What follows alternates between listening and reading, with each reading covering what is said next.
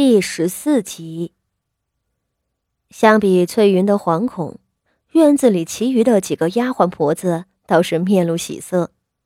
他们之所以过来伺候八姑娘，并不是如翠云一般，得了谢氏的吩咐和赏赐，要用心关照傅锦仪的。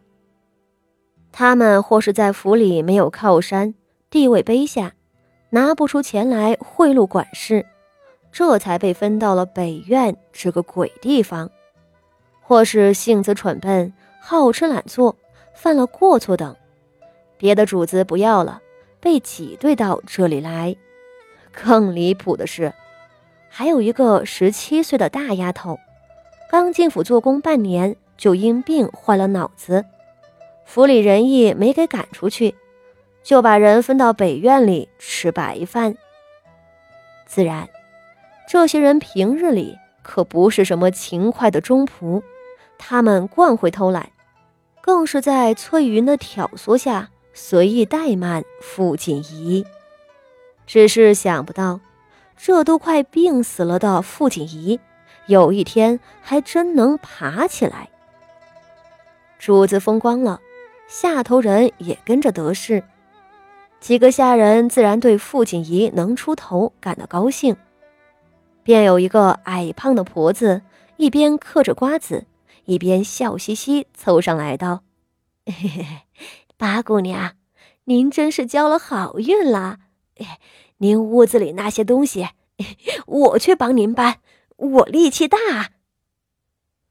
又有一个十二三岁的丫鬟端着热茶上来，殷勤道：“听说八姑娘在上房犯了旧疾，先喝口茶吧。”我还听厨房的婆子说，今晚要多送两个菜过来呢。傅锦仪笑着看着他们，世态炎凉的滋味，他比谁都清楚。如今身边这些下人前倨后恭，令人惊叹。当初他从高高在上的侯夫人跌落成毁了清白的淫妇时，见过的世面。可不是这些能比的。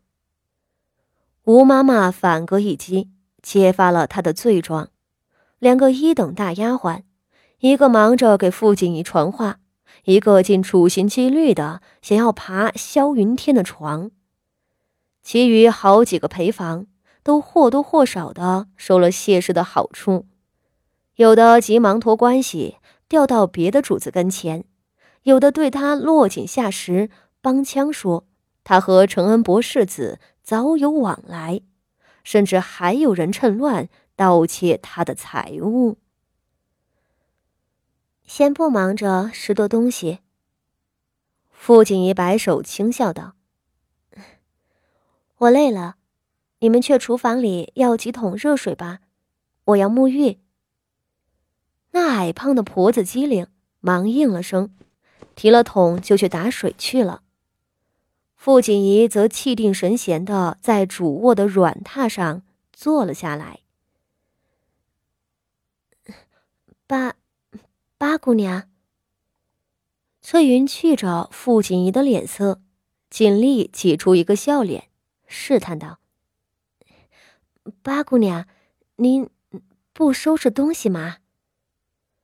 要从北院搬到景和院去，这不是天大的好事吗？”这样的机会可不是轻易得到的，也就是这八姑娘走了狗屎运。不对，八姑娘怎么一点儿也不着急，就好像对搬屋子这件大喜事并不热衷一样。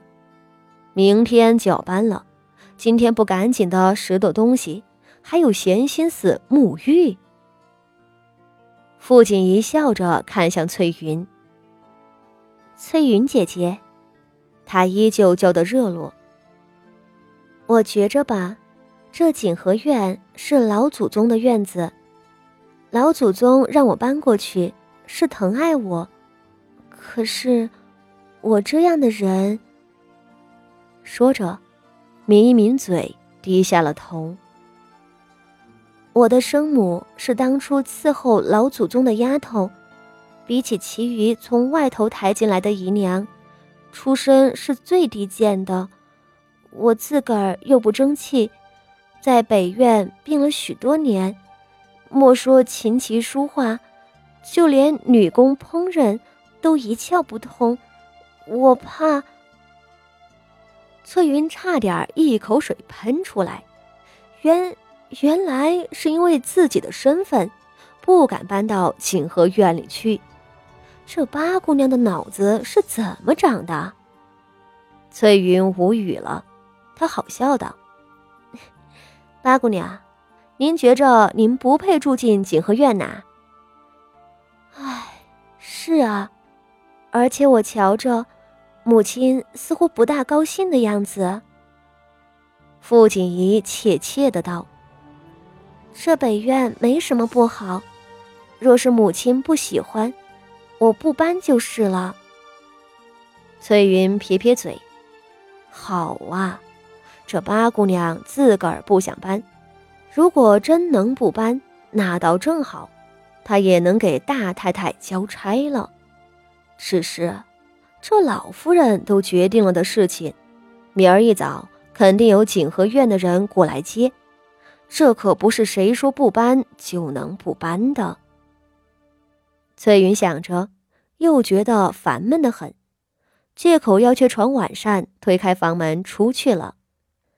不多时，三大桶热水打了回来，矮胖婆子麻利的给傅锦仪准备浴桶，伺候傅锦仪宽衣沐浴。傅锦仪缓慢的在一大桶热气腾腾的水里坐了下去，透过氤氲的水汽。他定定瞧着两个服侍沐浴的小丫头殷勤的笑脸，一时争冲。上一世怀着三个月的身孕，被锤击致死的痛楚，仿若刚刚经历。父妙仪、萧云天、婆母苗氏、继母谢氏，这些令他恨之入骨的面孔，仿若也就在眼前。对今天发生的一切，傅锦仪甚至有些恍惚。他以傅锦仪的身份，再次站在了谢氏的面前。只是不同的是，这一回，谢氏第一次在他手里吃瘪。他还是傅华仪的时候，谢氏入府那年，他才十一岁。虽然知道继母不可能和亲娘一般。但总归年纪小，心思浅，被父亲威胁着，被身边的人唆使着，他从没有跟谢氏有过冲突。也是谢氏贤良大度，对他体贴周到，一因奋力都超过了自己亲生的三个孩子，以此来彰显他嫡长女的身份。那几年，他甚至以为谢氏是个值得信赖的人。可事实却是，谢氏在他看不见的地方苦心经营，收买了他的下人们，串通了武安侯萧云天，暗地里为傅妙仪铺路，最后，在他毫无防备的情况下，给了他雷霆一击。